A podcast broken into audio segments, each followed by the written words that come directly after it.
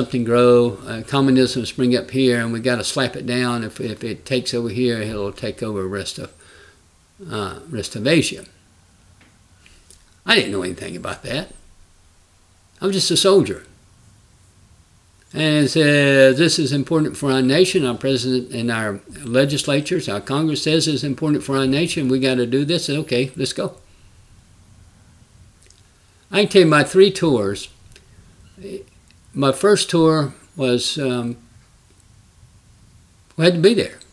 By the end of my second tour, I began to think, uh, I'm not certain.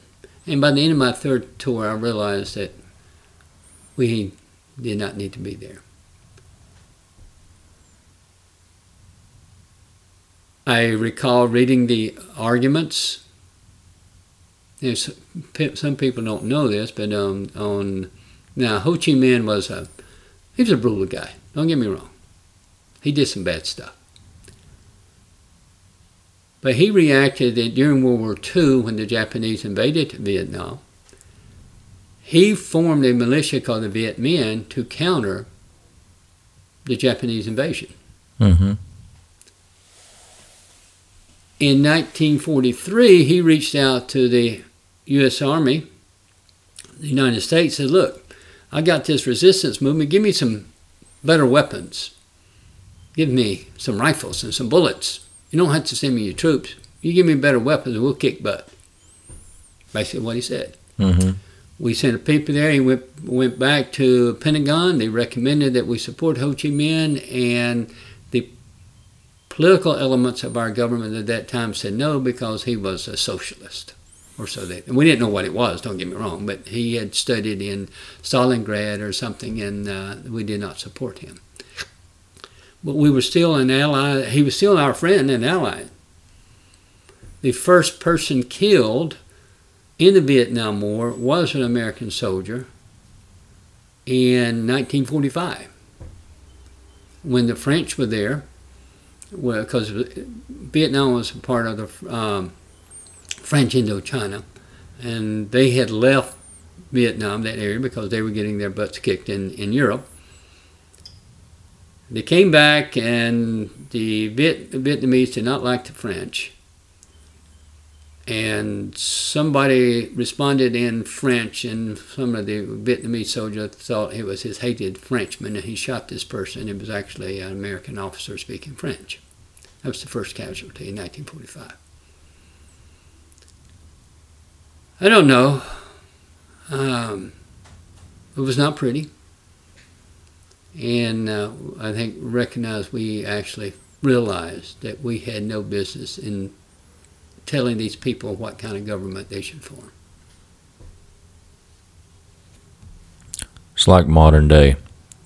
Like when we go and we're fighting wars over in the Middle East and we're sending our troops over there to die, a lot of troops now are saying when they get back, they do two to three tours, and I know several of them they're all telling me they go, we're not over there fighting for those people's freedom. We're not fighting for anything they've done besides we're fighting for that oil.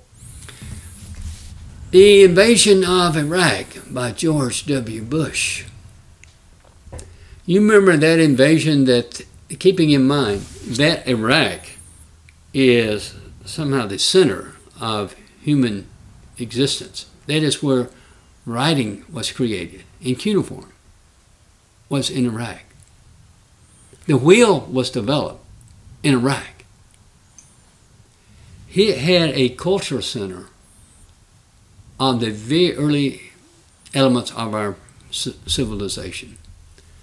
When the American troops went in, you may recall on TV, they were looting these museums and taking these precious artifacts out. And they asked, well, why did not our U.S. forces secure this building? We left it open the first building that we sent American forces to secure was the oil ministry building. because at that time, the and, and, today, 70 over 70% of known reserves in Iraq were untouched. And they had records that went back hundreds of years of oil and deposits in Iraq in that building. Just a little bit of history most people don't know. Yeah.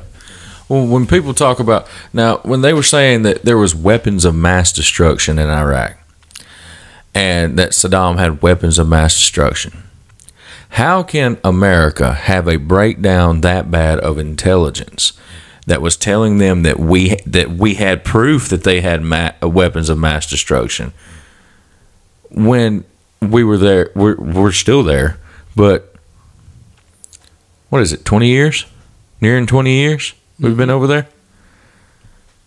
and not one nuke's been found. Not one. I mean, they they could dig for years, and I don't think they're going to find it one. I don't think they're going to find anything to make one. Well, I think uh, that case was mainly about oil, Yeah, in my opinion. Now, but it is what it is. I mean, if you look at that, okay, we look at Vietnam, we, we look at Iraq. These these things are our past. All right, let's learn from those. Let's learn from those. Okay. Whether they were for political reasons or I can understand on the first argument about Vietnam that if we allow this to happen, democracy will be destroyed. Because we generally are afraid of things that we don't understand. Think about that. Things that we don't understand and things we don't know. People that we don't know are the people that we hate or fear. People we know, we may or may not like them, but we don't hate them and fear them, we just don't like them. It's only these things that we don't understand that we get so ramped up about. And, and in Winston County in Delmar, one Saturday I came in the volunteer fire department, like volunteer fire departments do. They have fundraisers. They were having a fish fry, selling fish plates. Mhm. I got there early. I'm wearing a jacket, took it off. I said, I'm Rick Neighbors, running for U.S. Congress. uh, put me to work. They said, what? Yeah. Yeah, I, I, I'm, I'll work. But, um, tell me, give me something to do. And he said, okay. He said, you know you're in Trump t- territory, don't you? I said, I'm not running against Trump. so they put me to work cutting fish. So I cut fish for two hours. yeah, And during those two hours, we sat there and several had conversations. We didn't agree, disagree on much on anything.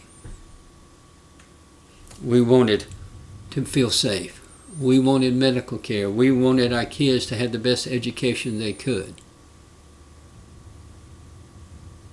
We wanted to hope and to dream.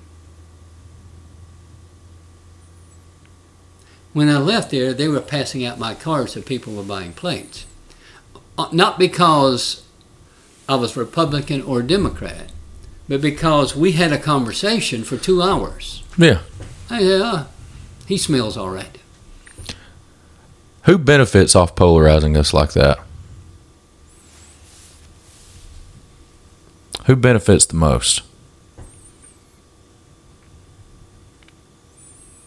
Polarizing the entire American population like that. To where The people who make money off from it. New, some news outlets Yep. benefit from that.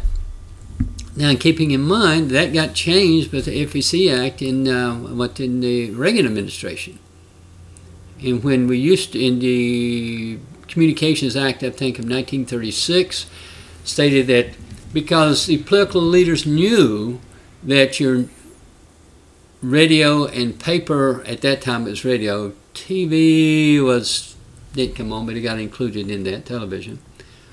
That you can only own so many newspapers and so many radio stations. You can only be licensed to that. Yeah. Because they knew that you had an opinion.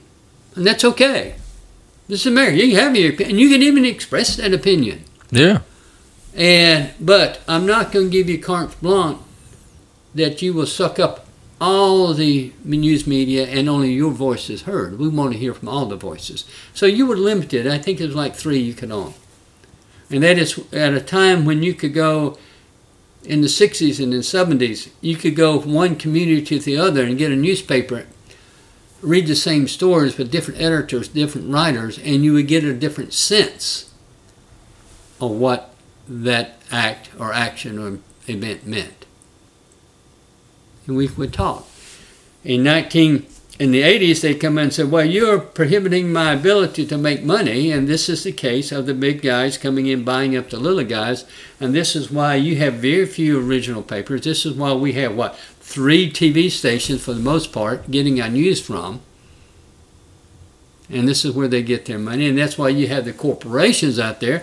They're buying ads on all three stations because they don't care. They just want to make the money and keep people poor. Anyway. Now, you are the chairman of the State of Current Affairs Committee for the Baptist Student Union. In North Carolina, yes. Tell me about that because I have no idea what that is. Inform me. I'm ignorant on that. Well, I was a ministerial student at Campbell College Mm-hmm. and had a ministerial scholarship. And I was like most things, this is an area that I didn't know much about. I was learning, learning what it meant to be a Christian. What did that meant in not only the theology, but in how you lived and how you treated people. Aisha came up with a famous um, uh, practitioner and he's, he was traveling in other countries. He wrote a comment about a black man that was accused of uh, assaulting a white woman, and he made some very derogatory comments, derogatory comments about the black man.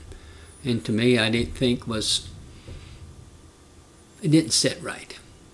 So I wrote an article, and they published it in the campus, and then I was told I could no longer. They would no longer publish my materials in that paper. Hmm. At that time, the death penalty was um, the Supreme Court had ruled had stopped the death penalty throughout the nation because they were applied inconsistently. Inconsistently, and they said they would have to some. If you're going to take a person's life, there should be a, some standard for that. And they left it to the states then to pass new uh, death penalty laws. And the more I looked at that, and I tried to look at that from a life standpoint, from a Christian standpoint, and I say, and, and again, I am post vet. At that time, I'm still a, I'm a non-vet, a young non-vet, and and as I understood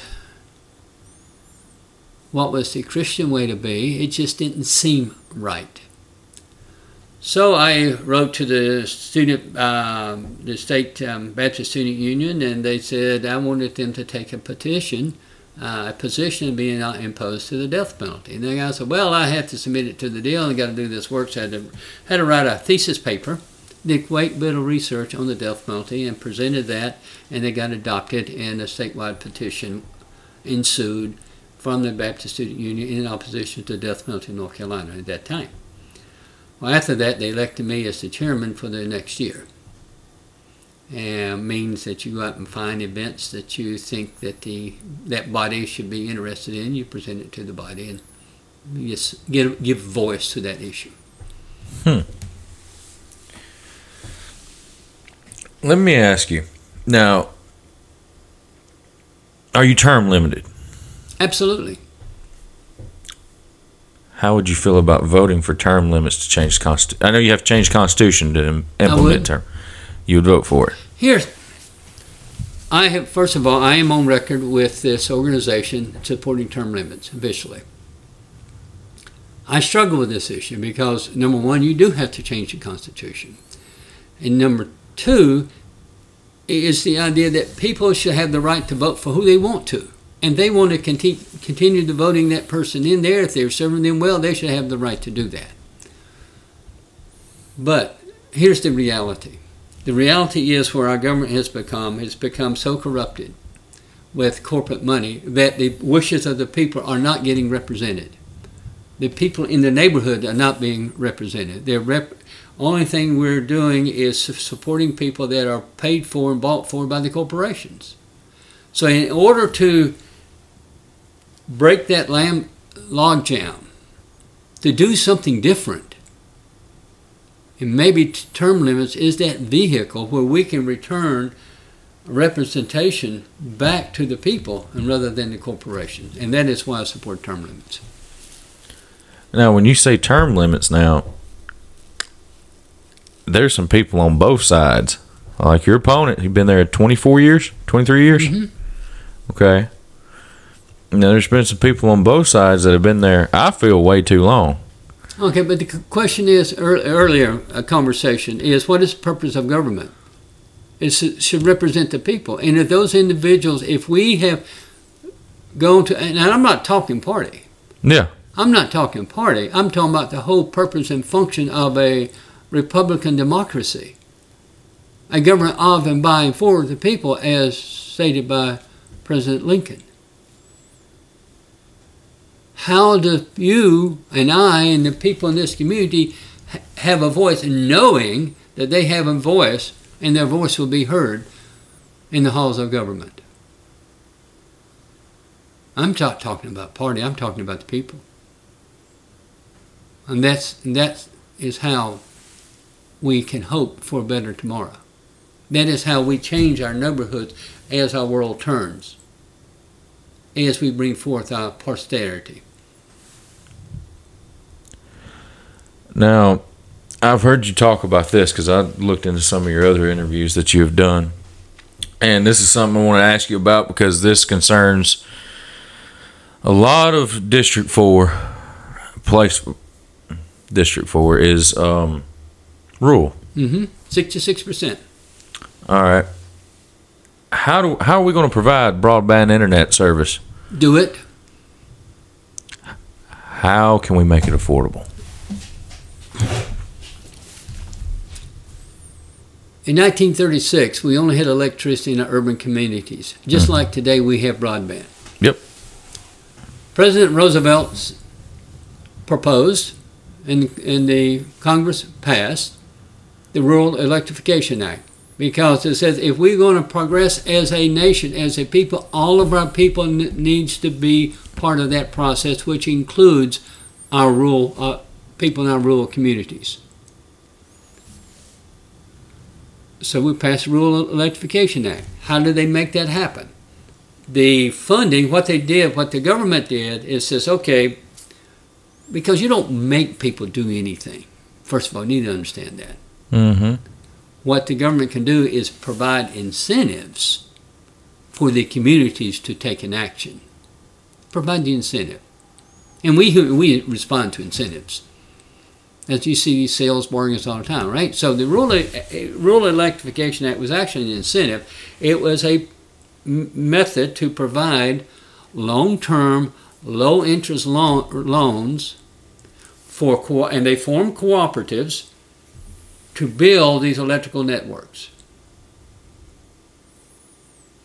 You apply that same strategy to broadband, which right now you've got what only thing you've got is these big corporations fighting over how they're going to make profits out of it. And that's why we don't have that. Well, let's get away from that model, adopt a model like the Rural Electrification Act, and let the communities get that done and we'll provide the incentive. Incentive is long-term, long interest loan. When I'm meaning long-term, I'm talking about 20 and 30-year loans. To get that in there, once you get that in there, in these rural communities, then the economic benefit will begin to pay off as they participate in world affairs. Making in, you can make products and send them anywhere. You've got um, Alibaba in China right now is begging people to make products. He will buy them, pay you in advance so he can ship to China. But people don't know that because they don't have access to the network. So you believe that broadband could be the next TVA? Well, I, I don't see broadband and, t- broadband is, is connecting people where they can communicate in the 21st century. It's like electricity wire, the electrical lines in the er, mid 20th century. Uh, TVA being the, uh, I would see, and if you did this, you would probably have to create something like a TVA. Mm-hmm. Yes, would, would come, as far as an organizational structure. How that would be there, what you have to do is say, all right, we as a people, we're going to do this. Like REA, that's first of all, you got to make a commitment and get it done. Part of the issues in back in 1936 is about the electrical lines is I own this and I own that and I own that. And then part of that regulation is if you're qualified to run electric wire and you're the lowest bidder, you can run the electric wire. I don't have to go to Comcast or I don't have to go to CenturyLink or I don't have to go to Alabama Power. If you're authorized to do that and you're certified to do that and you can do the work and you're the lowest bidder, you got the job. That was how, part of the uh, REA program that eliminated this greediness uh, and, and actually reduced the cost to get it done because everybody's wanting to make tons of money, just like right now people want to make tons of money, and they're not, and the big guys are not going to do there because go there because you don't have the population density to support it. Anyway. Now, would you? Well, let me ask you this because I feel this. I don't feel that there's enough debates, even for local offices. Are there any? No, Why not? um, because if I had to get up there and tell you about the issues, it might change somebody's mind. But um, now, But the reason they're not because the public is not demanding it. But I also suggest in rural in rural sixty six percent where mm-hmm. people are earning ten dollars and eleven dollars and fifty cents an hour, they got to work two dang jobs. Maybe it's maybe putting food on the table is more important to many of these families than well, electing a political leader. political leaders affect your life in a big way. You, you you better believe that, especially at that local level. Mm-hmm. Mm-hmm. Now, if Republicans take the House, he's going to be probably the chairman of the. If he wins re-election, he would be the chairman of the Appropriations Committee. Mm-hmm. You do you see any benefit any benefit for that for District Four? Absolutely not. Listen, the guy's been there for 24 years. He's been on the appropriations committee. If if he's going to do something, you see it done now. They had in from 2001 to 2007, you had a, a Republican president, Republican Senate, Republican House, and they didn't get nothing done there. Do you think he's going to do anything else?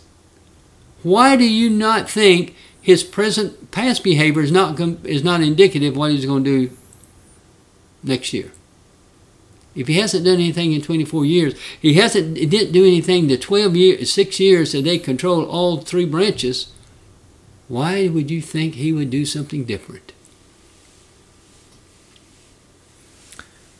no idea, but that was a good answer. that was a very political answer. Now, something that somebody, uh, a lot of people I think say, it's a true. I think It's a, it's a true, but it was diplomatic and political. Now, let me tell you uh, where I'm leading this to go now. People say that you don't have any political experience, but you do have a degree from UNC at Charlotte in 1979 in political science. You have a political science degree. Mm-hmm. Now, you don't have any political experience. Like, you don't, like, you've not held elected office, am I right? That is correct. But now the same people are telling you that elected a president that had no political experience. Do you feel in 2020 that it's time to get away from these career politicians? Absolutely. I don't care whether Republicans or Democrats. Because again, going back to the focus, the, what is the purpose of that government? The government should represent the people in that neighborhood. And if we've got people that don't understand that, they should not be there. And if you've got people in the neighborhood that does not know, and you've got people in the fourth district that does not know who Robert Aderholt is, and he's been there 24 years. I would bet you that you've got more people in this district to know that who I am than knows who Robert Aderholt is. Why? because I'm out there walking the streets. Tell me more about you. Tell me something. T- tell the voters something about you that they don't know. I always ask people this question. Tell them something about you that they don't know. Something that just off the wall. Like when I had John Pilati on here, he said, "I'm an animal lover." He's like, "I keep dog food in the car and I feed strays and." well, I, for me, we grew up as sharecroppers, and this is a story that that I do enjoy telling. Uh, some people would think I'm boasting, but but that's not the context. I grew up with black and white TVs in rural areas, and we had Worldwide of Sports on Sunday. We had Sky King and Sea Hunt. And as a young boy, and we had NASCAR in North Carolina. Yeah. We listened to on the radio, by the way, it wasn't on TV. And I remember one Sunday, and I must have been 12, 13 years old, with my good friend Lee McClam. We were walking as we did, I think, going to his house. And, and I remember saying there's some things that I wanted to do when I grew up. I'm always, I also remember thinking then if I could only make $200 a week, I'd be rich. I would be very rich. right? And because that was unheard of money back then. But the things that I wanted to do, I wanted to drive a race car. I want to fly an airplane, scuba dive, skydive, snow ski, and water ski. Because uh, those are things, those were dreams that someone like me could never possibly do. Just dream about them. Mm-hmm. And I can say that I have done all of those things and now except one, and that's snow ski. Now I'm just too old as two. I don't know if I can get that cold. Well, the, but the most memorable story from my youth is encapsulated in the tragedy of the assassination of President Kennedy. And I was in the 10th grade. And watching this on this black and white TV, I felt so moved that I wrote Mrs. Kennedy a condolence letter in my scribbled handwriting. And didn't think anything of it. And maybe three weeks later, I got a small envelope addressed to me, and in that was a thank you note from Mrs. Kennedy.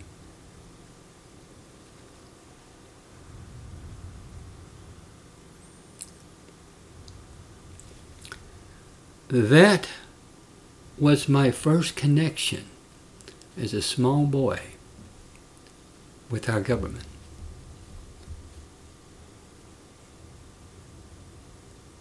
And this lady says, I exist.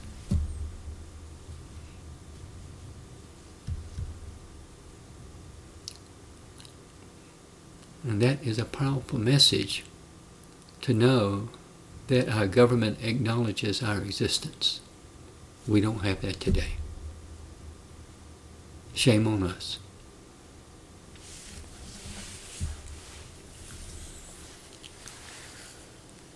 Well, we are coming up on the hour. And I've got one more thing. Now, I want to give you as long as you want to make your pitch to the voters of uh, this district. Why should they vote for Rick Neighbors? Because I am your neighbor. Number one. I'm just a working guy. Worked all my life. Today, working people cannot make a decent living. It's not by by an act of nature, it's by act of legislation. We can change that.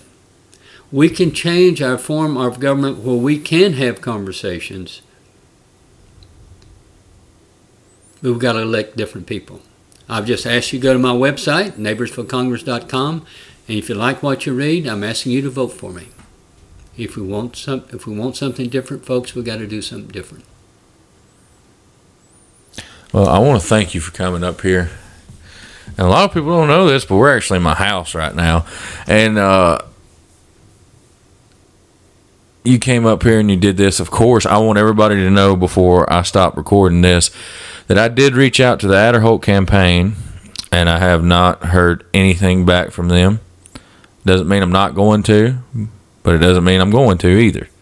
Have to just put that out there to show everybody that I'm not trying to hide anything or I'm leaning one way or the other.